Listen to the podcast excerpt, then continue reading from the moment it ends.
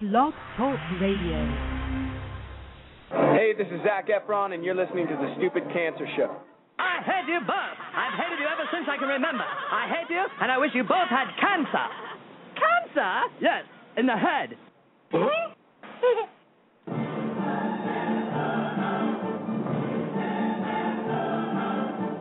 I'm as tired as hell, and I'm not going to take this anymore. Pay no attention to that man behind the curtain. Are you telling me you built a time machine out of a DeLorean?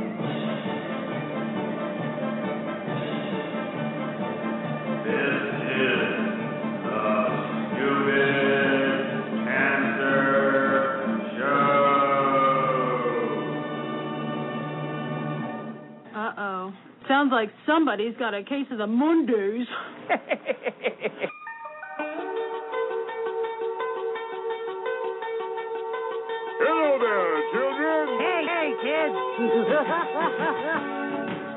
People seem to like me because I am polite and I'm rarely late. And now the hosts of the Stupid Cancer Show, Lisa Bernhardt and Matthew Zachary. Woohoo! Not that there's anything wrong with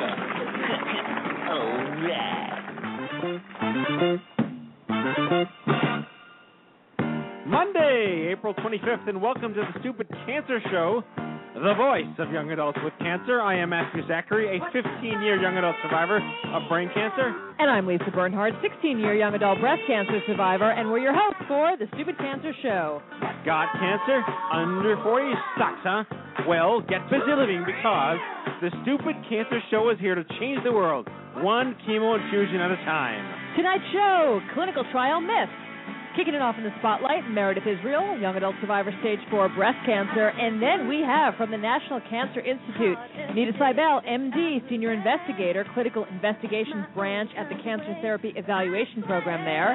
And Steve Friedman, who's chief of clinical trials operations and informatics branch, Cancer Therapy Evaluation Program at the Division of Cancer Treatment and Diagnosis, again at the NCI. And from the Texas Life Science Foundation, Deborah Vollmer-Dahlke. She's the director of their clinical trial network. Alrighty, folks, as a reminder, this broadcast is a production of the I'm Too Young for This Cancer Foundation, online at stupidcancer.com. We help young adults fight cancer every day and are bringing the cause of cancer under 40 to the national spotlight where it belongs because it's not okay. Not okay. That 70,000 young adults are diagnosed with cancer every year. So hello, friends, and welcome to yet another fun-filled and exciting romp through the hay. Hello, Matthew. Hello on tonight's Stupid Cancer Show, where remission is no excuse for cure, and survivorship is all that matters. You tell him, Matthew. And a Stupid Cancer welcome to all of our first-time listeners on the Blog Talk Radio Network and on iTunes. Download us for free. Sign up. You don't have to think about it. Comes every week. And if you want to watch us live, go to Ustream. We're broadcasting live from the Kibo Deck, our fabulous studio in downtown Manhattan. You don't even need a brain. You need to be a puddle of... No, I don't need a brain. No, you need to be a puddle of goo to watch the show and listen to it. The basic elements of protozoic biology. Calling all goo. Yeah. The Stupid Cancer Show. We're great. Now I'm ruined. The Stupid Cancer Show has a live interactive chat feed during each broadcast, and we invite you to join in the fun, connect with our friends, ask questions of our guests, and just get involved in what we got going on tonight. We have a special in-studio guest tonight. Please welcome Kelsey Harrison. Kelsey, welcome to the show. Kelsey. Hi, thank you. Don't be embarrassed. Great to be here. Don't be embarrassed. She's blushing. She's very sweet. She's blushing. My first time on radio. Oh, really? She's like so fresh. She's like an ivory girl. Don't worry. So we only have 650,000 people listening. So oh, that's wow. No pressure. No pressure at all. Not all at once. And James Manning, welcome, sir. I'm back. James. Well, how are you? I'm doing well. You are? We have to set the mic up so you can talk into it. Yes. Eat it. Yeah. Eat the mic. Eat it. Eat it. Al, hey, Weird Al Yankovic finally got his Lady Gaga approval for his Born This Way mock-up. Is that right? Yeah. That's exciting. I think it was called Porn This Way. Anyway, she was upset about that. An idol of yours. Yes, exactly. Weird Al. So, anyway, Kelsey. Hi. Hi. How are you? I'm good. How are you guys doing? What the hell are you doing here? What is wrong with you? I got a lot of wristbands on. What bet did you lose to come here? No pressure there. Right? No. I'm here for the Jill's Legacy Group. were from Bonnie Giudirio Lung Cancer Foundation. We were started, Jill Costello was a dear friend of mine, and in 2009 she was diagnosed with stage 4 lung cancer. She's 21 years old, never smoked a day in her life. I love that you have to quantify that. Yeah. Yeah, that's exactly. The stigma, and right? That's the whole point of our organization, really, is to remove that stigma from lung cancer. Because she would have been smoking when she was 5, by the way, having gotten it at 21. Right. Yeah. So we're trying to remove that stigma that lung cancer is only for smokers. You know, if anyone has lungs, or old people, they can get lung cancer. Yeah. And so she was diagnosed in 2009, and she spent a year of her life fighting lung cancer and working with the Bonnie Giudirio Foundation. She passed away in June of last year. And we decided to put together this group of young people to really push push advocacy for lung cancer and for young people with cancer. Right. You know, that we should be paid more attention to, and we have a voice as well. Well, you came to the right place. You came to the right place. Clearly. I mean, I find it interesting because, you know, the majority of lung cancers, 98% of them are over the age of 50. Yeah. And less than 1% are under the age of 30. So you're looking at a very tiny percentage of people that, like Jill, who you're advocating on behalf of. What is the message then? Is that people like Jill get cancer, deal with it? No. The message is anyone can get lung cancer. You know, if you have lungs, you can get lung cancer. And the survival rate of lung cancer hasn't exceeded 15.5% in the past 40 years because there's this stigma attached. It's that people who get lung cancer probably deserve it in some way or another because they smoked. And that's just wrong. It's unfair and it's wrong. No one deserves cancer of any form. And so we're here. What about Hitler? Okay. Exception. So how do you change that image from the Marlboro man getting lung cancer to anybody? We're working from, you know, the bottom up. So we've done a lot of walks and runs. This is the bottom of the barrel here. So yeah. You're getting a start right now. Good place to start, yeah. At the bottom. No, we've done a lot. You know, our organization is based in San Francisco. That's where I'm from and where Jill was from. And so we've started there. Bonnie Giudirio is based there. And so we started with walks and runs. And we're just, you know, we're trying to hit college campuses now with this Jill's Legacy Group. So we're trying to really mobilize young people and show them that they have the power to make change. You know, a lot of young people feel like there are these big causes and they want to help and they want to do what they can, but we're not really established in the world yet. We don't feel like we always have that power, but the truth of the matter is that we do. You know, we have our voices, and that'll make a big difference, I think. Sorry, Matthew. I just wanted to quickly. Lisa wins. Thank you, Matthew. I would just like to know her family history, cancer, any kind. A little bit. No lung cancer. Right. There was breast cancer. I think her grandparents. I don't remember exactly. Nothing in her immediate family. And no lung cancer. Not her immediate family. Yeah. No. Are you familiar with epigenetics, the topic we discuss quite frequently here? It's a big word. She looks scared. Yeah. Don't scare her off the first show. Epigenetics and genomics are these new buzzwords in cancer research. Uh-huh. It is breaking the establishment of thinking about cancer as a body part-specific disease. Okay. And the reasons why Jill got lung cancer are entirely different than the reasons why a 65-year-old, even if they smoked or not, get cancer. And I was just watching this video today about the reason why cancer exists in the first place is because we are not genetically predisposed to live to over the age of 50. The human being, Homo sapien, has been around for 35,000 years. Our lifespan is 45 years old, genetically. We've extended that. So as a result of extending that, the consequence is cancer. So you get cancer when you're older because you're old. Your body breaks down. It can't deal with being that old. But when you're 20, you're 21, or James was, you're 14, James? Or Four. Well, there you go. Yeah. The reasons why you got cancer, clearly you didn't do anything wrong at the age of 3. I don't think so. You know, it's debatable. So Jerry's out on that. So why did someone like Jill get lung cancer at the age of 21? Not forget about not being a smoker. What did she eat? What did her mother eat? What did she breathe and smell in her carpets? What kind of fabric softener? Did they use Giraffe, Gerol, Lysol? What are the household contaminants that are causing cancer in young adults in all different body parts versus the reasons why we kind of know why they get lung cancer or any cancer in older age groups?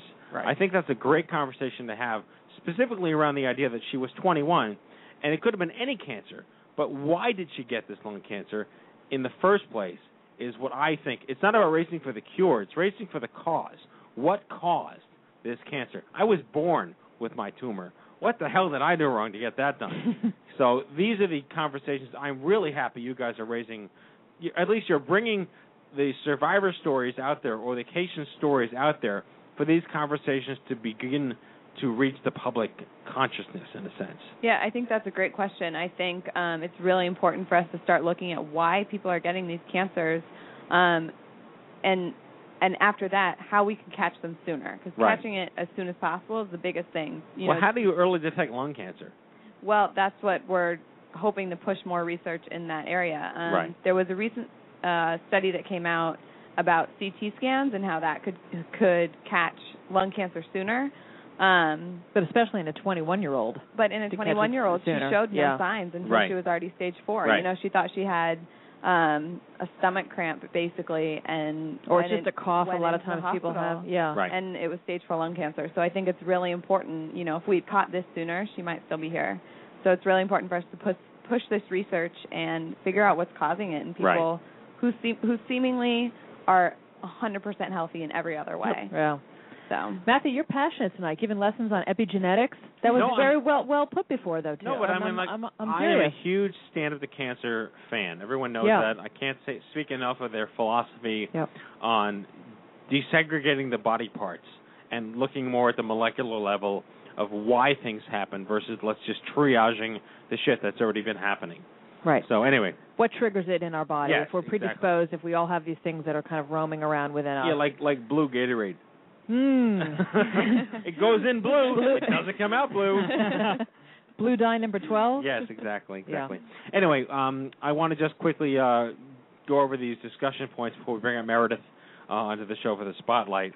But tonight's show was cool because we made the National Cancer Institute News e-Bulletin. Give ourselves a cheer. That gets one of these. That gets a super pat on the back to us. We like to do that for ourselves. No, that's awesome. It is awesome. We made their Twitter feed a couple of times. We made their newsletter. They must think we're important. They must. We must be doing something right. The illusion is working that the government now believes we're credible. Or maybe they think we're hip like John LaPook did. Yes. Yeah. The illusion is working. Let's keep the curtain closed. Right. And just shut up in the background. Yes, exactly. We're very flattered and honored and all of that. And the other big news of the week is, if you didn't see this already, all over the Internet, as our former president would have said, I would like to make you all aware that my article calling The Moral Imperative for Pediatric Cancer has been picked up by the Huffington Post and is now reaching... Again, I'll just give that my own clap. You know what? I'm going to give me this. Just because I can. I am back on the Huffington Post. Stadiums filled with people. Stadiums of people, yes. So Matthew. You could go to the Facebook.com/stupidcancer or my Facebook page, or just go to the Huffington Post. It's on today's homepage. HuffPo.org or .com or whatever they are. HuffingtonPost.com. Ariana Huffington is rich.com. The article basically talks about how we've made so much progress in pediatrics that these kids are aging out into young adulthood, faced with an onslaught of unmet needs, and that they're funneling millions of dollars into pediatric cancer research and patient services and financial assistance and age-appropriate care, but none of that money helps them once they become 18. And wouldn't it be nice if we got the pediatric cancer world, the mom-and-pop family foundations, not the hospitals, they're one thing, but we get the corporations that sponsor pediatric cancer foundations and the mom-and-pop groups that raise these millions, these guys that can write a check by reaching out to 10 people to raise $20 million, those kids are going to live, odds are. And they're going to grow up to be me and James and Jill, you know, at least while she was around, and other people who just, it's not about the quantity, it's about the quality. You live as long as you're cured for or as you're treated for, but you are entitled to be treated age-appropriately and with meaning and dignity every step of that process. So wouldn't it be nice if pediatric cancer threw even a tiny percentage of its money towards survivorship programs in young adults? Because the young adult world picks up all these Gerber graduates that have issues. I'm one of them. You are? Yes. The stroke, the now hiccups that you have that have come from the stroke? Well, I mean, the stroke is like the icing. We can dig down the iceberg. That's right. Well, I'm just talking recent weeks. Like the Titanic just hit my face. The rest of the way underneath. Yeah, the stroke. Yeah. Right, exactly. Well. No, but like social reintegration, peer support, college scholarships, you know, getting into school, knowing how to build a resume, dating, fertility. All the things we like to talk about. All the things that suck when you don't have cancer. Yeah. That you have to deal with just by being 20 and having not died at 6.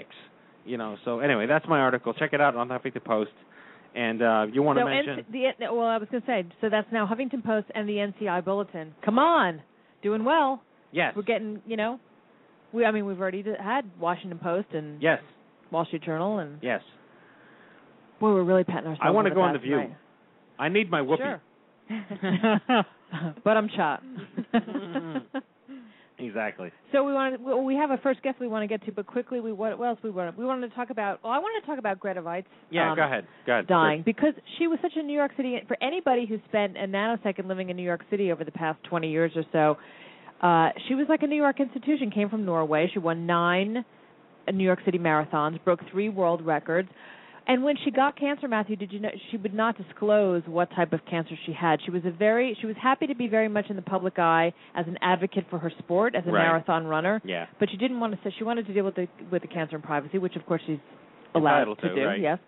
And but when Fred Lebow, who was the founder of the New York City Marathon, when he had brain cancer, when he was in remission and he wanted to run the marathon, she ran with him, side by side with him, and it took them over. I mean, normally she ran the marathon in 2 hours and change. Right. It took them 5 hours and change, but she wouldn't leave his side the entire time. They still would have beat me, though. That's true. That's true. Anyway, but she was, you know, sort of a very dignified sportswoman, and that was sad, 57, that she succumbed to her cancer. Rest in peace. Absolutely. All right, let's get to Meredith here. What time is it? It is now time for our Survivor Spotlight. Meredith Israel. She's 37 years old, diagnosed with stage 4 metastatic brain cancer in June of 2009. She's in the fight of her life and determined to kick its ass for her 3-year-old daughter, Naomi, husband, Gary, and family. Meredith found her breast cancer through a self-exam and a mammogram. Since being diagnosed, she's raised over $100,000 for breast cancer research and has been a public voice regarding self-exam and pushing for early detection. Amen, sisters, to that. Please welcome Meredith Israel. Hello, Meredith. Hi, Meredith. Hi. I must take a moment to personally apologize to you. Uh-oh. What? Because I had a fucking stroke and you couldn't be on the show back in February. Do you want to know who told me, though? Who? Ethan Zahn. He did? Oh. He's a very good friend of mine. I said, I was supposed to do the show, and he's like, he had a stroke. I was like, what? He had an emergency. He didn't say it was a stroke. Yeah. Yeah. Oh, well, I'm glad you're doing better. Yeah, I'm doing as better, much more, possibly, as can as I be. As more better. I'm more better. I am more better. Yes, exactly. He just has the hiccups from his stroke. No, it's crazy. They just come on they just all of a sudden I'll lurch out into these. They're not even hiccups. They're like hic-erps. You're going to be like that girl on the Today Show that had the hiccups. I know. Meredith, if you're lucky, he'll do it during your interview. Yeah. Oh, great. Just pray. Let's pray to Jesus for Easter from the Jews. And exactly. Yeah, exactly. So, Meredith. I'm excited to have you on the show. Thank you. I'm honored. Well, I'm excited, too. Thank you. No, I'm excited more. We're never going to let her talk. No. No one's as excited as I am. Okay. Excellent. All right, so tell us. So 37, you're 37 now. Yes. Stage 4, diagnosed in June 2009. So walk us through your story here and how you found it yourself. Yeah, when I was 25, I found my first lump, and I was living in New York City, so I went to the doctors, and they found another lump. The first one was a twisted milk duct, but it turns out they found another one. So it continued to grow, so they biopsied it, and it was benign, but they eventually said, let's get it out. So I had a benign lumpectomy, and their last words to me were, we'll see you when you're 40. And I was like, okay.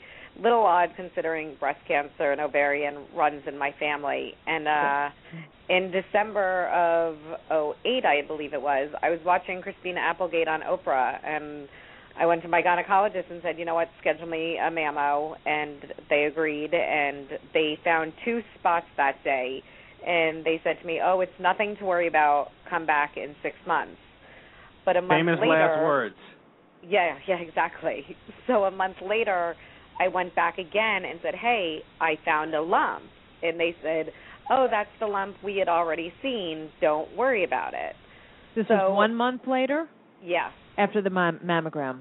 Yes, where I could not feel the other 2. Suddenly I could feel it. Okay. So then at the end of, it's actually the first week of June, 2009, I woke up with this pain in my entire right breast, across my shoulder, through my armpit, was just inflamed. I was in agony. So I got to the doctor on the Tuesday. They immediately called over to the breast center, and they said, go home, you have an infection, and they put me on antibiotics. And not kidding, I celebrated that night. I was just like, oh, my God, it's an infection. That's great news. And randomly the next day was my follow-up mammo, and they just, I kept watching women come in and out, and they kept calling me back in, and you couldn't miss the mass on the mammogram. I mean, I saw it, and they did ultrasounds, and then they came in and said, it looks suspicious, which those are the big cancer words, the word suspicious. Right. And I insisted on getting the biopsies that week, and they initially were doing 20 biopsies, and I made them do the initial one that I had found, and they said no, and I said, no, I want you to do it because I want to know who missed it. And I said, and how does it go from 2 lumps to God knows how many? And so they then that week diagnosed me stage 2, and they told me to go have the BRCA gene test and a PET scan and a breast MRI. My breast MRI turned out clean, and then the day after my birthday, where I turned, that's when I turned 35, or 36, I'm sorry, I was home alone with my daughter, and the hospital had the nerve to fax me the results. Ugh. So well, I got Meredith, let me ask you a question. How many hours did it take you to glue the spikes onto the bat that you took to the hospital the next day to beat the doctors senseless for misdiagnosing you? I sort of was letting my mother handle that. Okay. Because Mom can wield a bat like that, too. Yeah, Mom was on the phone yelling at them. You know, I have to say, Mom was yelling at them when the word suspicious came up. She yelled at the radiologist, and he got extremely defensive, but my mom kept saying, well, who missed it? You know, you found it 6 months ago. Why didn't you biopsy it then, knowing our family history? And then when I received the fax, I'm not an idiot, so I read the fax, and all I saw was liver, hips, ribs, and I scanned it in to 2 radiologists I know, and I said, is this what I think it says? And I called up my friend, and he read it and said, we already knew you were in a fight. You're in a way harder fight now. And I so still you had – I'm sorry, go ahead. I didn't accept – I didn't know that meant stage 4 yet. Yeah. I just saw that it had spread a lot. And so they had already scanned you in those. They had already scanned when you said you had 20 biopsies. Explain that. And they had already scanned you in these other organs. They hadn't scanned me yet. They scanned me afterwards. So that's what I call the game of breast cancer. Is they tell you you're stage 2. Well, they shouldn't tell you you're anything until all the scans are done, because my whole thing was, okay, if I'm stage 2, they already told me I do chemotherapy and mastectomy and radiation, and then I'll be good to go.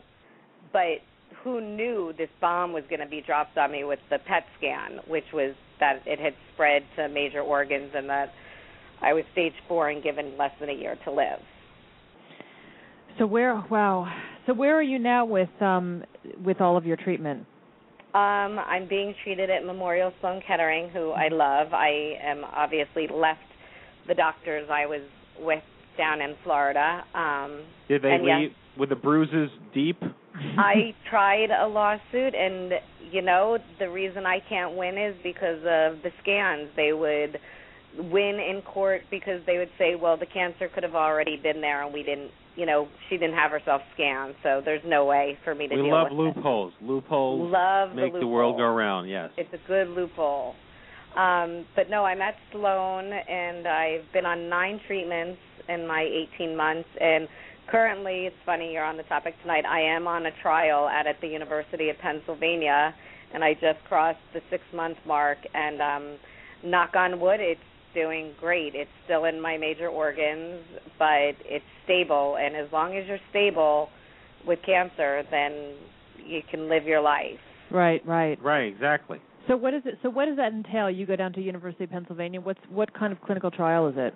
It's called the PARP inhibitors, P-A-R-P, and this one is specifically for BRCA2 or 1 patients, which is the BRCA gene. Right. And there are only 305 of us as of this week in the entire world on the trial. Wow. We're not all left on it. And you guys need your own reality show. Let's call Bravo. Exactly. And they once again, they are not going to go to phase 3 for the trial, even though it has not cured anyone, but it's much less toxic treatments than chemotherapy, so I can live my life. Besides being tired, it's the first time in 18 months I feel back to myself. My hair is growing back. I have tons of energy. I mean, one of the patients said to the doctors, "Did you give us sugar pills? Because it's very hard from going to being so sick on chemos to all of a sudden you're on this treatment that is working." But because of insurance and money, they are not going to phase 3 the trial. Wow. So you have the BRCA1 or BRCA2 mutation? Yes, I'm BRCA2. BRCA2. And who else in your family has breast cancer? My grandmother passed of ovarian and breast on my maternal side. My mom and one of her sisters got tested. They are BRCA2. Her other sister and brother are not, and my mother was diagnosed with breast cancer last July. And she was? Yes, and my mom was every 6 months, so getting checkups. Wow. And she forced the biopsy because they found a spot and said, we think it's nothing, and because of me, she forced it, and once again, it was cancer. Wow. Yes. So amazing. So you guys are going through it together in the thick of it. We are, and it sucks, and it sucks. And I have a 3-year-old daughter, and you know, my best friend got diagnosed a month after me, stage 4, and that's why I'm speaking out, because I just find it so odd that all these young women have it, and that, you know, last year how they said don't do self exams and don't and mammos until you're 50. Right. That was, I mean, what is that? So where did you grow up, Meredith? In Bridgewater, New Jersey. Okay. Nice mall. Isn't it? That was the first mega mall I ever went to. Is that that you went to? Yeah. Short Hills is so much better than that one. The Bridgewater. No, I grew up. Meredith, I grew up on Staten Island. We have the Staten Island Mall. So you can see where he's coming from. So Woodbridge was Menlo Park wasn't built yet. No. But Bridgewater Commons was the mega mall. We had to go there. Oh yeah, I lived first Godiva outlet I've ever seen. It. I was a mile from it. I like Meredith. She's like, Short Hills is so much better. Yeah, I know. Short Hills is foo-foo. I feel like a person at Bridgewater, though. So I lived 1 mile from it, so I was there every day. There you go. All right, so let's get back. So your clinical trial, then, you said, so you've done 2 phases of it, and it's not going into phase 3. Is that right? I guess I entered at the phase 2 stage of it. The chemo, Taxol, and Abraxane, all of that had stopped working on me. And my father had kept researching. I won't go on the Internet because I know what the statistics are, so I let everyone else do the research for me. And my dad, since we started at Sloan, has been like, the PARP, what's the PARP? What's going on with the PARP? But it's so specific for either HER2 patients with breast cancer or the BRCA, and thankfully my doctor works alongside the doctor at UPenn, and the day I got on, they had just been given 10 more spots. They're not opening it up to anybody else, and it's pathetic because one woman crossed the 11-month mark and was doing amazing and opted to come off of it because the tumor markers were getting so high, and she wanted to go back on the chemo while she was strong enough, which, wow. You know, the hard part for me on this is because I feel so good, but I also know how it feels to be so sick, is I never thought I'd feel this good again. So the thought of being sick again is it makes it harder. Yeah. But on the other hand, I'm so appreciative that I get some time back. Right. So right now you're basically in a sort of maintenance, like you know that it's still there in your organs, but it's not. It's sort of stabilized. It sounds like, so you can live your life. Yeah, I mean, I wake up at 4 a.m. and take 9 pills, and then at 4 p.m. I take 9 more, and I'm on a very structured. That's almost as many as Matthew takes in a day. Isn't it crazy? That doesn't include my other ones, by the way. That's just his Xanax, by the way. I said those are just in my brain because of the other ones. Yeah. Exactly. But it's no, the game is to get rid of it. A lot of them have shrunk, thankfully. The biggest thing is my liver has been extremely stubborn with and my bones are a very big problem. I have a lot of metastases in my bones. Well, so I'm very careful with what I do physically. Right. Well, unfortunately, we're out of time. I really am glad that we actually got to get you on the show finally. And David Pluckton says hello. I'm glad he introduced us. I'm so glad you guys met, and especially because of your article with the pediatric cancer. Yeah, I mean, I don't know what his take on this is. I don't think I sent it to him yet. But I just sent it to him. Okay. I'm curious if he will beat me up because of it. But in any case, I'm really excited to have you on your show. I look forward to meeting you one day in person, and I wish you good luck with everything. Take care of that 3-year-old. I've got two 1-year-olds creeping up on you, so I feel your pain. I know you love putting up pictures on Facebook. It's hilarious. Oh, really? Well, one would never know without us. Yes, exactly. Well, thank you guys so much. I'm honored that Meredith, I was on Meredith, great having you on the show. Meredith Israel, everybody. Thank you so much. All right, let's get to the news here. She's something fierce. And this is something fierce. Eye on Cancer. Just the facts, ma'am. She's great. I won't miss the cue this time, I promise. Okay. Yeah. All right, during this part of the Stupid Cancer Show, we announce to our listeners a whole bunch of newsworthy programs, events, and services that we don't want you missing out on. And they're all free, and they're all just for young adults with cancer. Things like conferences, happy hours, retreats, kayaking and mountain climbing trips, finance webinars, college scholarships, bar crawls, concerts, tweet-ups, support groups, and more. If you have something coming up that you'd like us to broadcast during this part of the show, please shoot us an email to info@stupidcancer.com. That's info@stupidcancer.com. All righty, head on over to events.stupidcancer.com, your one-stop shop calendar for all of our Stupid Cancer events nationwide and in Canada. Stay in the loop because something could be happening in your neck of the woods, and we certainly don't want you missing out. Matthew, do we have Stupid Cancer events coming up? We do. I don't know where they are, but just go to the calendar. I will admit to being unprepared tonight. Anyway, the 2011 OMG Cancer Summit may have come and gone, but believe it or not, we are already gearing up for OMG 2012 in Vegas, baby. But this time we cannot do it alone. Starting in May, we are launching a feasibility survey because we need your help to plan, organize, fundraise, and promote. Don't miss out on being a part of history. Visit OMG2012.org. Got to go to Vegas. That's going to be great. The Stupid Cancer Forums just passed 500 members and are slowly becoming the online community to join if you're a young adult affected by cancer in any way. Got a parent who's sick? There's a discussion group for that. Got a pediatric child who's sick? There's a discussion group for that. Is your spouse, partner, sibling, or best friend sick? You guessed it. We have a discussion group for that. Head on over to stupidcancerforums.com. Sign up with one click through Facebook. It's that easy. All right, folks, don't forget about the Stupid Cancer Street Team. Over 200 people have signed up to join right now, brought to you by the Stupid Cancer Army and our friends at FanCore. This is truly social networking with a purpose. It's free, it's easy, win great prizes, build our grassroots efforts, and meet thousands of authentic fans from around the globe. Sign up today at stupidcancerarmy.com. And every Tuesday, our partners at the fabulous Leukemia and Lymphoma Society present YA Connect, a free interactive webcast supporting young adults affected by all cancers. That's all cancers. So check it out at lls.org/YA Connect. And finally, always remember to register yourselves with Immerman Angels, our partner in one-to-one peer matching at immermanangels.org, and check out the calendar for First Ascends, the premier outdoor adventure organization for young adults with cancer, online at firstdescent.org.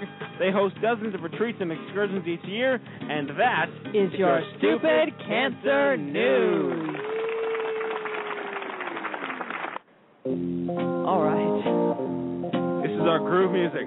Sure is. Because Nita, Deborah, and Steve need groove music. Oh, yeah. All right, we're going to be announcing these guys in threes. Dr. Nita Seibel is the pediatric oncologist who is a senior investigator in the clinical investigations branch of the National Cancer Institute. One of her areas of focus is adolescent and young adult oncology at the NCI. She also continues to take care of pediatric and AYA patients on a limited basis at Children's National Medical Center. My old friend Steve Friedman is a 15-year survivor of testicular cancer. He's half nuts, was one of 26 cyclists to bicycle across country in the Tour of Hope, and is a past president of the board of directors for the Ulman Cancer Fund, our friends down in Baltimore. Steve is the recipient of an NIH Director's Award and several NIH Merit Awards. Deborah Vollmer-Dahlke is a social entrepreneur passionate about increasing access to clinical trials. She is the inventor of Navi4Health, a multilingual cloud-based clinical trial navigation solution, and is in the process of building mobile apps for clinical trials and cancer survivors. In her spare time, she's a PhD student, silversmith, and avid motorcyclist. We like these people. Well, we sure do. Nita Seibel, Steve Friedman, Deborah Vollmer-Dahlke. Folks, welcome to the Stupid Cancer Show. Welcome, welcome. Thank you. Thank you. You all here? All righty. There they are. We're here. Yes. Triumvirate. Again, I apologize for having a stroke and having to postpone the show for 4 months, but I'm glad we got you back on. Glad now to be here. Now he only has the hiccups, as I like to say. Just the hiccups. Yep. Nothing else is wrong with me. Not a thing. Nothing else. Nothing else. At all. Nothing else. Nothing else. Nothing else. Steve, I have to start with you only because I've known you the longest, and you've seen like the young adult movement sort of spawn from nothing, having been involved with our friends at the Ulman Cancer Fund. Can you just start with your story as a testicular survivor and getting involved with this stuff? Sure. In 1995, I found a lump on a testicle and went to my family doctor, took one look at me and said, we're going to refer you out to a urologist. Took one look at me and said, we need to schedule for surgery. So I was pretty fortunate in the fact that it was a quick diagnosis. The doctors were quick to refer me to the right folks. We got the right treatment, and fortunately it was an early-stage diagnosis, so the cisplatin-based treatment was very effective for me, and knock wood, I've been a long-term survivor at this point. Diagnosed as a young adult, and so when I initially was diagnosed, I went to try to find some resources. The Internet was in its infant stages then, and wasn't much out there. It was a couple of AOL chat rooms, I think that was about it. The NCI had its resources that were available, but they were not AYA-specific. And so it was a very uncertain time for me in terms of what kind of information could I find that would be most appropriate for me. So fortunately, I was able to go through my diagnosis, go through my treatment, through the help of some friends and family that were familiar with this, came out on the other side of it, and then found out about some of the resources that were underway, one of them being the Ulman Cancer Fund, very passionate group founded by Doug Ulman, three-time survivor.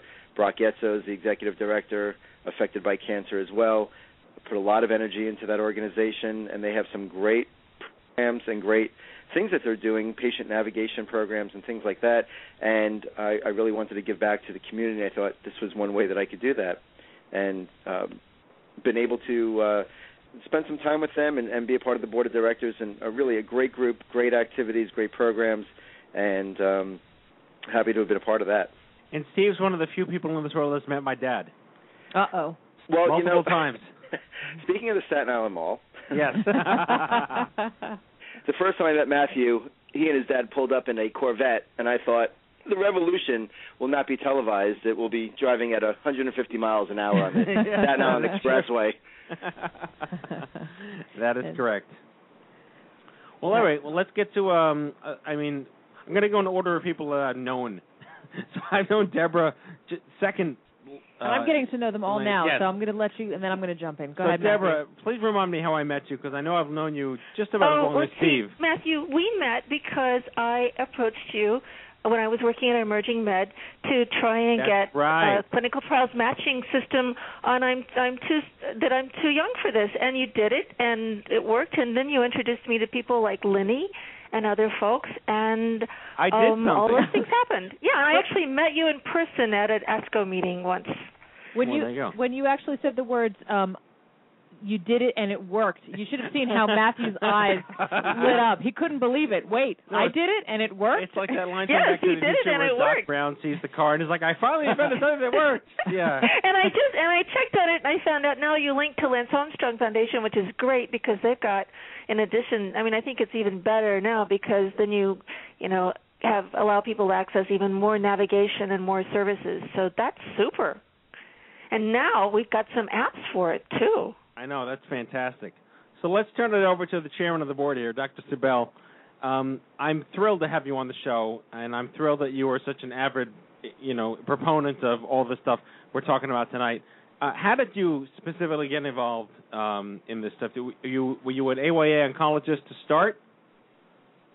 No, actually, I am a pediatric oncologist, but I have always taken care of patients with bone tumors, and as you probably know, they tend to occur in adolescents and young adults, and you can't help but really, see how these patients deal with their cancer diagnosis, which is different from younger patients. And then, unfortunately, I've been in situations where, unlike what happened to Steve, where he got to medical attention very quickly, that often isn't the case because of the age and the sort of the thought that, teenagers and young adults they don't get sick and they don't get cancer. And so unfortunately, I've been involved in situations where patients could have been cured if they had come to medical attention early, but instead by the time they showed up at the hospital or in our office, it was pretty widespread, and so the treatment didn't work as well. So, particularly when it's something preventable, that's what, we really need to get the word out there, and so that's what we're working on at the National Cancer Institute and with others who you've had on the show before, and such as the Lance Armstrong Foundation and the Livestrong and the Young Adult Alliance and then the Children's Oncology Group. Right. Committee. We're all trying to work on ways to really get the information out there. And as Steve said, when he Googled it or went to the Internet, there wasn't much out there. We really hope that has changed a lot, and we want it to change even more. So, Dr. Seibel, tell everybody out there listening, as the chairman of the board, as Matthew called you, what do you do exactly as we're, we've presented your title here, Senior Investigator, Clinical Investigations, but Cancer Therapy Evaluation Program at the NCI. What is your job specifically? Well, there are a variety of things that I do, but particularly working at the National Cancer Institute with one of my colleagues, we work trying to develop trials for pediatric and adolescents with malignancies, and these trials are done through the Children's Oncology Group, but we're very excited because we are now working with some of the medical oncology cooperative groups, so we can even have so AYA patients can have wider access to the trials that are available. And we've sort of passed a landmark because with one of the trials with Ewing sarcoma that's sponsored by the Children's Oncology Group, one of the other groups, the Radiation Therapy Oncology Group, or RTOG, has collaborated on this trial, and now we have it on the Cancer Trials Support Unit. So that means that this trial will not only be available to physicians or pediatric oncologists at children's hospitals, but it is available throughout the country or throughout North America to investigators who are part of the other cooperative groups. And so if they have a patient with Ewing sarcoma, which occurs the most common time is in the second and third decade of life, they can put this patient on the trial if they know about it, and if the patient asks their doctor about it. Right. That's so. And then, as I mentioned before, we're working at the NCI. There's a group of a variety of different individuals from all aspects of communications, of IT, like Steve, from the research side of things. We meet once a month to sort of pool all of our resources to see what other things can we do at the NCI to help AYA patients. And so really increasing the visibility and working through the cooperative groups and medical oncologists and the community oncologists to really educate them and let them know about the clinical trials and making sure that we have clinical trials available for AYA patients. That's one of my primary goals. Let me hop in here with a question for the three of you. I guess we'll start with Deborah then. I think the key words I like to hear are like adoption, compliance, and retention. What are the barriers to? We've been discussing this for years. Like obviously, COG has gotten clinical trial adoption in their standards of care for the last 20 years, and it's like in the 90%. And even adults are like 6 to 7, but young adults are like 3. I mean, is there a push, and if so, what kind of push is being made? Is it an educational level? Is it an outreach level? Is it a public awareness level to increase sort of the resource literacy, if you would, of who these doctors are that should be aware of trials, or is it the patient's responsibility for trials? Let's start with Deborah. I think it's all of the above. So I don't think it's like, in terms of practitioners, oncologists, a lot of community oncologists, they're oncologists, but they may not know much about trials. And kind of to Dr. Seibel's point, they may not know that some pediatric trials will accept patients up to 30 or 25 or 21. And so there's this kind of vast sea of ignorance, really, when it comes to, AYA trials and AYA access to trials. So one is we've got to educate the docs. But two, we have to educate the patients and their families and their friends and their neighbors and say, hey, listen, there is a reason we need more AYAs in trials. We absolutely have to have more in them for generalizing results. We need more tissue. We need all of those things. So you can't say, well, we've just got to educate the docs or we've just got to educate the AYAs. It's a broad-scale need for education and communication. And then there's the whole thing about action. And I wanted to ask Dr. Seibel about, I just pulled up, 15 trials on clinicaltrials.gov, and they were all PD trials. And some of them went to 21, some of them went to 18, some of them went to 25. Is the NCI doing something about making it, more understandable for people looking at trials? Who's eligible at what age for which trials? Yes, and that's an excellent point. Many of the Children's Oncology Group trials now their new AML study goes up to age 30. The Ewing sarcoma and the osteosarcoma studies go up to age 40. And then actually there is an acute lymphoblastic leukemia trial that goes from age 16 or 15 on up to 39 to specifically get the AYA population. And, really need to work on this more, and we're trying to work, particularly in some of the rare tumors like some of the hepatocellular carcinoma, and that, that are mainly adult trials, can they extend them down to get into the 16, 15, 14-year-olds? So it's a joint effort, but it is improving. The number of trials that overlap into the young adult age range is increasing. Now, we're ignoring Steve, and it's the last day of Passover, so I think we owe him some time in the spotlight. What do you got, Steve? A happy Easter to you as well. Yes. Well, really, my role in this whole thing is to support the doctors, the researchers, the scientists, to be able to enable them to do more of their work. What we're trying to do is, as was already articulated here, we want to make it known that clinical trials are a very viable option. You already put the statistics out there. It's really underappreciated by the young adult community that clinical trials can be an appropriate way to go. But that has to be communication that's fostered between the physicians and the patients and the patients' caregivers and families and all that. And there are resources out there, clinical trials being one. I think I heard Emerging Med as another one. The Internet is full of information. Of course, the challenge always is making sure you could filter out the good information from the bad information. There are peer organizations, and that's a lot of what the young adult community really relies upon is peer-to-peer interaction, the social networking. And so when you look at things like the ACOR listservs that are out there, that's where a tremendous amount of information is shared. And as long as you're able to interact with somebody that's knowledgeable about it, you can start to find your way through it. There's a lot of clinical trials that are going on right now. Not that many, as Nita has pointed out. There are some that are focusing on the young adult community, young adult population.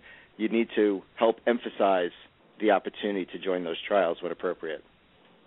Yeah, I think you said, this is Deborah, I think one of the things is there are a lot of sites. I mean, there is Emerging Med, there's Livestrong offers, you know, you can go through Livestrong to get to Emerging Med. There's breastcancertrials.org, which is a very, very highly specific trial matching system. But, and as I mentioned, there's the clinical trials app that's available you know, for your iPhone and iPad. But one of the most important things is finding someone to navigate you. So sometimes there's a navigator at the clinic. Sometimes you can, you know, your doc will be your oncologist will be or part of the office will be the navigator. But there really is, I believe, a real need for almost anyone that's looking for a trial or looking for a trial for a family member or a loved one is to have a navigator, somebody who understands how the system works. We have a question, sure. I think, from our chat room here, James? This is just a question myself. Okay. At the national level, does a community advisory board exist where people that are either survivors, cancer patient, or people that are going through clinical trials can advocate for the needs of the community? Does that exist either at the national or site level? Yes. There are advocates and representatives from both pediatrics and AYA on steering committees that are at the National Cancer Institute that are review trials that are when they are first proposed. Part of the Children's Oncology Group also has advocates who are part of that. So there's definitely ways to funnel in information, but certainly, you know, they're not perfect, and we're not getting, you know, we welcome getting feedback and more information. One of the things that Steve sort of alluded to is that lately at the National Cancer Institute, we've been trying to figure out how can we help patients or get the information to them as soon as they're diagnosed about asking about a second opinion, about asking about clinical trials. So we, you know, we're sort of hungry to get information from advocates out there and patients about ways that we can help you. And there's also advocacy training. There's a group called Research Advocacy Network, I think, RAN, that I'll get the information to Matt, that you can be trained to become a research advocate. So, you know, we need more people, more AYAs in those groups who are trained to be research advocates that can provide that patient and that point of view, especially for AYAs, because it's not there right now. I mean, I serve as a research advocate on a couple of organizations with Komen and with the American with the Surgical Oncology Group, but we need more AYA advocates, and we need them to be trained and to be a voice. The reason I ask is for about 10 years I served on a community advisory board at Vanderbilt, and it was for HIV vaccine trials. And the NIH mandates that every single site has a community advisory board, so if there's enrollment problems, if patients are not being informed, these are the people that can step in and speak with nurse recruiters or PIs and say, maybe this is where we're having some problems. Here's our expertise, here's our experience. Let us help you try to recruit more people. So that's, I guess, where I'm coming from with that. Well, let me chime in here with a question for you guys on the panel here. If you're not already familiar, there's a new professional society called the National Coalition of Oncology Nurse Navigators. We're working very closely with them because they are largely derivative of the young adult movement. They're mostly like 30-something nurses who are building this sort of standard subspecialty in navigation, and they're trying to differentiate themselves from regular patient navigators from RNs who are navigators. Are you familiar with this, and do you think that there's a viability for that new practice to impact compliance and awareness? I'm familiar with them, and yes, but not only nurse navigators and oncology nurse navigators, we think there need to be clinical trial nurse navigators too. Oh, wow. That specifically look at, because it's a field too. So I think there's need for deeper specialization. And now I'll shut up. Well, there's definitely a need for this, and particularly since the cancer centers recently, over probably the past 2 years, there's been a real effort to have more organization and AYA specialists at the NCI cancer centers. And so this would go hand in hand in that, in developing these programs. Mm-hmm. Yeah, I agree with my colleagues. I think that there's a great opportunity here for them to make further inroads. But I think the underlying message here that we want to get out to everybody is that we're trying to remove the negative stigma that's associated with clinical trials. Being on a clinical trial doesn't mean that you're in a worse position than if you were going through standard treatment. Clinical trials are an attempt to answer some very important questions. And the more people that we can get enrolled in clinical trials, the faster we can get those answers. And so having additional groups organized, knowledgeable, and doing this outreach is a tremendous asset to the entire community. Absolutely. I was going to ask, do you feel, I mean, HIPAA notwithstanding and best practices and conflict of interest notwithstanding, do you feel that there's a role for social media in clinical trials? Like, could you imagine a Facebook for clinical trials, high concept? Well, they've got an app they were talking about. I mean, well, actually, it's interesting that you said that, because what's one of the things? Yes, there is an app called Cancer Clinical Trials, and it's to help you find them. So, but we also think that there's like when we developed Navi for Health, which is really a navigator tool, but we wanted to build into it like secure social networking, so you could be HIPAA compliant. Right. There are rules about trials, so you got to be careful about people. If it's randomized trials, there are certain things you got to control there because it's research. But we think there's a huge role for social media, especially in recruiting.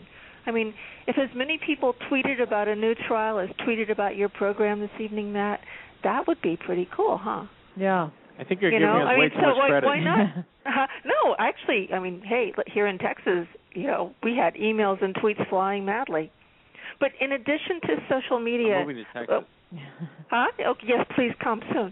We love it here. But in addition to social media, one of the things that I think is so important, it's something we're trying to do here in Texas, is we need to educate the primary care doctors. We've got more and more survivors, and some of those survivors have late effects of cancer, and there aren't a lot of trials for that right now, by the way.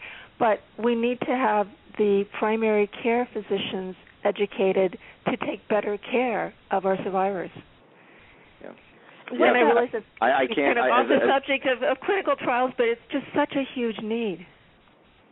I'd like to talk too about, let's talk a little bit about insurance and how much of that insurance is a barrier to clinical trials. And also, for folks who are just cost in general and beyond that, if you're somebody who lives, out in the sticks, let's say, for lack of a better term. Like you? And like me, exactly. And you... when you're not exactly, you don't have close access to a trial. So a couple of ways. First, talk about the access, in that it may demand to go to a larger center to be enrolled in the trial, but that doesn't mean that you have to have all your treatment there. Oftentimes, the principal investigator or the treating physician will work out something with your local physician, so you can share in your care. So it's still, you still can participate in the trial without making all the trips.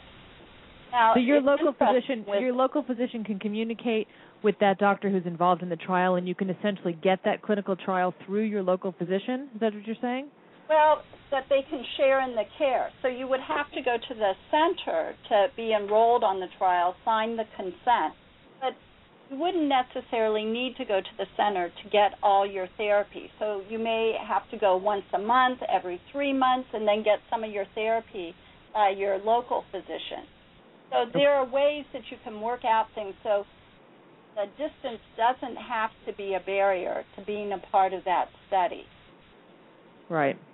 And then regarding the insurance, actually things have improved as, you know, over the past few decades. It used to be where insurance would oftentimes not cover NCI designated trials. That has changed so much in that many insurance companies will only cover it if you are on a trial. Now, granted, it's not 100% of the time, so that's not optimal yet, but it's much better than it used to be. And then depending on the type of trial, that may be the only way that you have access to new medications, such as the PARP inhibitor, which you can't get it any other way. And when it's provided through the trial, you don't even pay for the new medication because it's part of the trial. So there are benefits that that insurance, part of a trial is really be a very positive aspect from the insurance standpoint, because I've been in this situation where I've been discussing therapy with an insurance company, and if the patient isn't going to be treated on a trial, sometimes they will deny coverage. But they can no longer do that. I mean, that's one of the elements of the... Oops. Right, that's changing now. Okay. That's one of the elements of the Federal Health Care Act is insurance companies can no longer deny providing insurance and standard of care to people going on to clinical trials. I mean, we in Texas we passed that legislation about 2 years ago before the federal government did, and at that time it was a huge fight because people who were wanting to go on to clinical trials were told by their insurance companies, if you go on the trial, you will lose your insurance. That can't happen anymore. And it's one of those, you know, when you talk about the myths of clinical trials, well, that's a big myth. And a lot of people, I think, are still afraid that that's the case, that if they try to go on a trial, they'll lose their insurance. It won't happen anymore. So let me ask the question then. Do you have data on the trends? Has there actually been any meaningful improvement in trial adoption, awareness, and compliance in the last decade? And is there a legislative part to this, too? Is there a new way to add sort of some sort of standard of care or curriculum as these doctors are in school as residents, interns, and fellows to go out there? Like, where is the lowest hanging fruit to improve sort of the gaps in this process? Let's start with Steve. I think you're actually starting with the wrong person on this question. All right, Steve, this is exactly where Deborah and Nita spend their time and energy in trying to formulate these strategies. I'd like to actually turn it over to them for that answer first. All right, Deborah. Okay, so, you know, in terms of the numbers, so, you know, we really don't have a good idea. We talk about, you know, clinical trial participation overall being, you know, 5 to 7%, but that data is a little bit questionable since it only considered NCI-funded trials, and something like 60% of the trials are pharma trials. So nationally, we don't have very good numbers. But in terms of AYAs, you know, PDs have great, you know, like 90% of pediatrics go on trial, which is wonderful. But when you look at AYAs like 16 to 20 years of age, and that's the younger group, you know, they have maybe... actually, it's 21% of 15 to 19-year-olds participate, but the estimates for 20 to 29-year-olds drop like a rock. I mean, it's very, very low. So the numbers are there, and the numbers suck, basically. In terms of where's the low-hanging fruit, that's really what we're trying to do here in Texas. We actually got a grant from our Cancer Prevention and Research Institute they gave us $600,000, which we thought was just incredible, to be able to educate, first of all, providers, nurses, doctors. You know, in Texas we have a lot of rural providers, to educate them about AYAs and survivorship, and then to be able to reach out to the AYAs themselves. But we want to be able to, you know, make sure that, the AYAs have survivorship plans, that they know that they can, you know, be screened, that they can consider clinical trials. So where's the low-hanging fruit? I'm going to have to say that the first level is educating, you know, more oncologists and more doctors and more nurses and more, you know, advanced practice nurses about the accessibility and the need for AYAs to participate in trials. Will you guys be at ASCO? Is this like a topic at ASCO that you try to drive home every year? Oh, yes. I mean, last year there was an education program on it, and we had proposed another education program with the Young Adult Alliance and COG this year, and they were worried that it was sensitive. But every opportunity that's possible, we try to incorporate it in because that's a great audience there because you have so many community oncologists who wouldn't necessarily be aware of it. Now, recently, ASCO also introduced a module called Focus Under 40, which is geared toward community oncologists and even family practitioners to educate them about if they have a patient who they think perhaps could have cancer, a young adult, what do you need to do and who do you refer to in the steps. And so that just has been released. And it's done in steps, and it covers not only sort of general sort of diagnosis, but also into survivorship issues with this group of patients. And that started in November, and then next week another part is being released as well. So hopefully that's another way to educate or reach the. But I wanted to also mention that the Young Adult Alliance just came out with some guidelines for sort of standard of care for AYA patients that were published, I think, about 2 months ago. And so now they're in the process of trying to implement some of these guidelines. And the other thing I've noticed, it looks like with some of the survival outcome for AYA patients that we're starting to see maybe some hints that the education that has occurred over maybe the past 10 years is starting to have an impact. It's still pretty early. There's some suggestion that there may be some improvement. What was you losing her? I think we lost Dr. Seibel. Steve, Deborah, you still with us? I'm here. We're here. I think we lost her. Yeah, she was getting fuzzy there. Getting a little fuzzy. Yes, maybe she'll call back in. Hang on, let's try this again. Dr. Seibel? Yes. I think we're losing your connection. If you want to call back in, we could try. Okay. It's getting a little fuzzy. Okay. We're not going anywhere. All right, we're not going anywhere. We'll be right here. Okay, I'll try. Okay. All right, so, Steve, every time I ask you a question, you're deferring. So why don't you tell me a question I can ask you that you actually want to answer? Well, actually, I only deferred one question. Okay. Because I think that the work that Deborah and Nita are doing are much closer to the patients in that regard. My role really is to help. Again, it's operational, and it's from an information technology standpoint with my work at the NCI. So part of the outcomes that we're trying to really capture here is that we need to be able to do that analysis piece on the other end of the trial. It's great to get people in a trial, but then you need to be able to synthesize that information and figure out how to continue down that spectrum so that you can get more trials open, get more support for the trials. And so that's really what we do. We have these large-scale databases, and so really what I do is the boring stuff. Deborah and Nita are doing the exciting stuff by actually interacting with patients, organizing the trials, the education piece. I'm in the back with a bunch of computers, and we're just trying to analyze data at that point. So what does the word informatic work mean? You need the data, absolutely. We want to. We're sort of trying to justify our own existence in that regard, right? We want to get the data to show that progress is being made and the need for more progress and get the support and the funding that we need for more trials. And that's really, I think, sort of a hot topic, but the funding issue is a bit of a barrier that we have to try to overcome. What's the best data you can give us, Steve, in support of all that? Well, I look at it from the opportunity that we're trying to create, and I think that we've already talked about some of that data.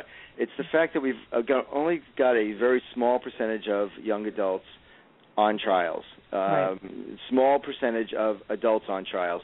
The pediatric population you know, we talked about what 70 to 90% of those patients are being referred to getting on trials.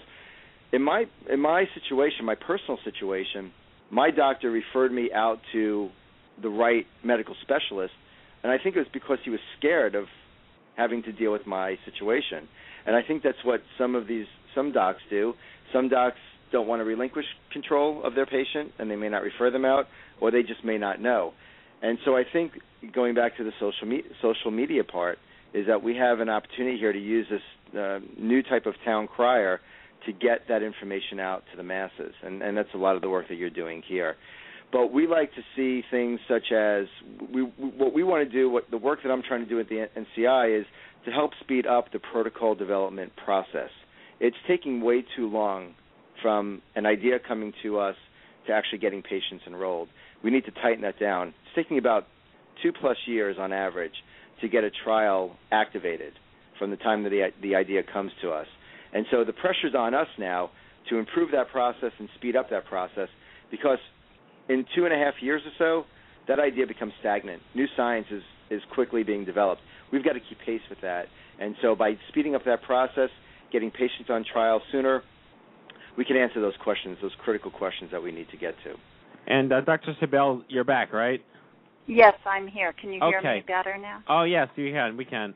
We were joking that you were using a rotary phone. So I know. I know. Anyway, we were just letting Steve finally speak. Good. Throw the dog a bone. I told Nita before we got on the air that she was going to be the rock star here, and I was trying to be a lame attempt at comic relief, and I'm failing at that as well. Well, I mean, Steve is so humble. I mean, we have like 5 or 6 more minutes. I want to cover just a couple more things, because obviously we didn't talk about stigma. And I think that's a big topic when you're dealing with the younger people. We're generally more skeptical. We're generally more cynical and captious. Do you come across this a lot more with the younger groups or with younger doctors, that, you know, the idea of, like, we're guinea pigs, even though we're not, and I don't want to be on a placebo, or no one's really on a placebo?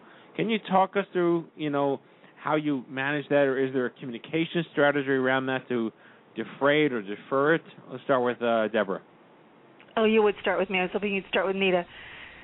So I guess one thing is that there's a lot of fear about trials because it's unknown. And so it is largely, again, it's the two-way communication. It is the responsibility of the patient to ask questions and to be curious. And I think, you know, AYAs are real curious, and I find them cynical, but I find them wisely cynical. And that's good, because they need to be that way. In terms of those, you know, being a guinea pig, it's a research trial. There are rules to the trial, and those are important to understand. But there's been so much bad stuff in, you know, on popular media, like, you know, House Show and things like that, where they make trials into something scary and strange. And so we need to change that. We need to reframe. We need to reframe what trials are so that it's easier for AYAs and their families and their friends and their peers to talk about trials as something, and to talk about research. And now, Anita, would you please talk? Oh, sure. But that was a good answer, Deborah.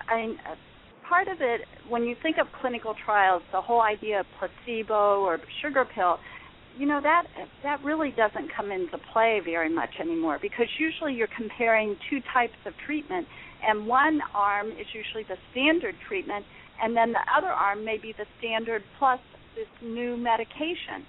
So at best, you're getting the standard treatment. So for patients to understand that, it's important that you have these frank discussions, and that you build up trust with your patient. I think that's one of the most important things, and that's where the AYA patient, it really makes a difference, because they can see through, if they don't feel you're being totally honest with them, that you have to develop this trust that's between the patient and the physician, so they feel very comfortable that all their questions have been answered, they've been reassured that what they are doing is safe, and to also understand that they can come off the clinical trial at any point. if you as a physician feel that the clinical trial, if they're having too much toxicity from it, then you would immediately take them off the trial. If the patient, for some reason, feels that the trial is just not working out as they expected, that they're having too many side effects, that's just something they would talk to their doctor about, but they always have the right to come off the clinical trial. So there are some things that are not always clear to the patient that can have a huge impact on their decision-making process on whether they'll participate in the trial or not. Are the majority of the clinical trials double-blinded? No. Okay. It all depends. You know, that's the perfect world where you have a double-blinded clinical trial. But particularly in this age group and depending on the number of patients that are going to be a part of that trial, oftentimes they're not blinded. You know, but you said something that's really important, Nita, is the ability. I think that there's a need for it's what's called as health literacy and decision-making. AYAs are, you know, especially the younger ones, are at a funny age because, you know, either they've kind of aged out of being in their parents' house and they're on their own. But making those decisions is not easy, and I think that there is that's one of the areas of biggest need and demand is how do we equip AYAs, how do we equip young adults, and even, you know, almost any adult with the thought processes and the tools to make the tough decision, because sometimes it's hard enough when you're dealing with cancer. It's even harder when you've got to make these decisions by yourself, or, you know, somebody's expecting you to decide what to do, because it's just tough. So I think there's this need for the trust is important, but also there's the need to help people, you know, learn how to ask questions and know that they deserve and demand the answers. Right. And I would echo that, and I would also add on, as Nita said, that patients need to understand that they still have a very large element of control even when they're on a trial. They don't relinquish that control. They're a partner in the care they receive even when they're on a trial. So if something's not going well, if something's not right, they should be able to speak up. They should be able to interact directly with their doctors and their nurses and exercise some control over what's taking place in that trial. Now, obviously, as we've all pointed out, there are a lot of rules around how trials are conducted, and we don't want to invalidate those rules or violate those rules, but patients have a right to exercise control about the kind of care they receive and how they receive that care. And I think that as more patients, especially the young adults, feel empowered around that, they'll be more willing to look at trials as a viable option. Well, we actually reached our we have to stop now because we ran over, but we ran over for a really good reason. In conclusion, I want to be able to get something from you guys that we can specifically direct our listeners to. Obviously, we've been talking about the Livestrong clinical trials page. There's clinicaltrials.gov. There's Emerging Med. Are those really the top three, or is there one specifically, not to play favorites, that you guys would recommend that if we have questions for people can go, they can get answers really quickly? You know, I think all three of – actually what I'll say is if you've got breast cancer, you may want to go to breastcancertrials.org, you know, because they match so narrowly, and they're looking to start doing navigation. I think that Livestrong, which uses Emerging Med, has great navigators. I know they are, and they're my friends, and I love them, and they're wonderful navigators, and they care. ACS, American Cancer Society, also has navigators, and they can help people find, you know, other supportive care in their communities, and they have a trial matching system as well. And so, you know, I think that it's interesting. Just do something, you know, go to one of those. They're all three of them are great. All four of them are great. But take this step, you know, look for a trial, ask your doctor about it, ask your nurse about it, ask someone, because it's an option that you want to explore. And I would add in that cancer.gov is another place that they can go, the Cancer Information Service. Mm-hmm. That information on how to access the CIS is on the cancer.gov site, very well-developed site. So it's, you know, I look at these as all complementary services and sites that people can go to find out a wealth of information. You can, I mean, there's so much on cancer.gov you can read, and there's a whole section just on clinical trials. Someone's phone is ringing. And with that... And with that, you've got to run. Well, we're posting all of these in our chat room, so hopefully folks, if they want to check them out. Yeah, once again, I'm sorry I had a stroke, but I'm really glad that we were able to get you guys back on the show. And this has been really meaningful. And like I said, this show will live on in perpetuity. I will send you the link to the MP3 if you want to use it again. But thank you so much for making the time. It's always good to have the government on our side. We're glad you're feeling better. Yes. Thanks, all three of you. All right, guys. Take care. Thank you for having us on. Take care. Bye-bye. Dr. Nita Seibel, Steve Friedman, and Deborah Vollmer-Dahlke. Well, we ran late, Matthew, 9:20. No, we're doing good, though. We're doing good. I know. It's great information. Yeah. All right, so I'm satisfied with tonight's show. You didn't hiccup once through the entire show. I think, it's clearly psychological. Right. But it's clearly neurological. Right. Which means it's semi-conscious. Right. Amen. Good night, everybody. Yes, all right. All right, that's it. I got to go home. It's time for our closing sequence. Prepare to activate. I hear there's rumors on the internets. You ever seen a grown man naked? And so, to all of you, a fond farewell. Hooray, I'm helping. You are a meathead. Oh, Magoo, you've done it again. That was so terrible, I think you gave me cancer. All right, everybody, that's tonight's show, our 182nd broadcast. We hope you had as much fun as we did poking a stick at stupid cancer. All righty, then. We'd like to thank our in-studio guest, special guest, Kelsey Harrison, Mr. James Manning, and our guests tonight, Meredith Israel, Steve Friedman, Dr. Nita Seibel, Deborah Vollmer-Dahlke. We're expecting you. All right, everybody, next week, May 2nd, Parents of Survivors. In our Survivor Spotlight, you know her, you love her, Jory Plate, young adult survivor, thyroid cancer, and her mama, Adelina. I hope I'm saying that right. Adelina Plate? Yeah. Thyroid, also a thyroid cancer survivor, parent of Jory Plate in our Survivor Spotlight. And Bonnie Julius, who's a bereaved parent, president, and co-founder of Cricket's Answer for Cancer. All right, folks, if you've missed any of our past shows, download them all for free on iTunes at iTunes.stupidcancer.com or check out the archives anytime at stupidcancershow.com. Remember, folks, if it's not stupid, it's not cancer.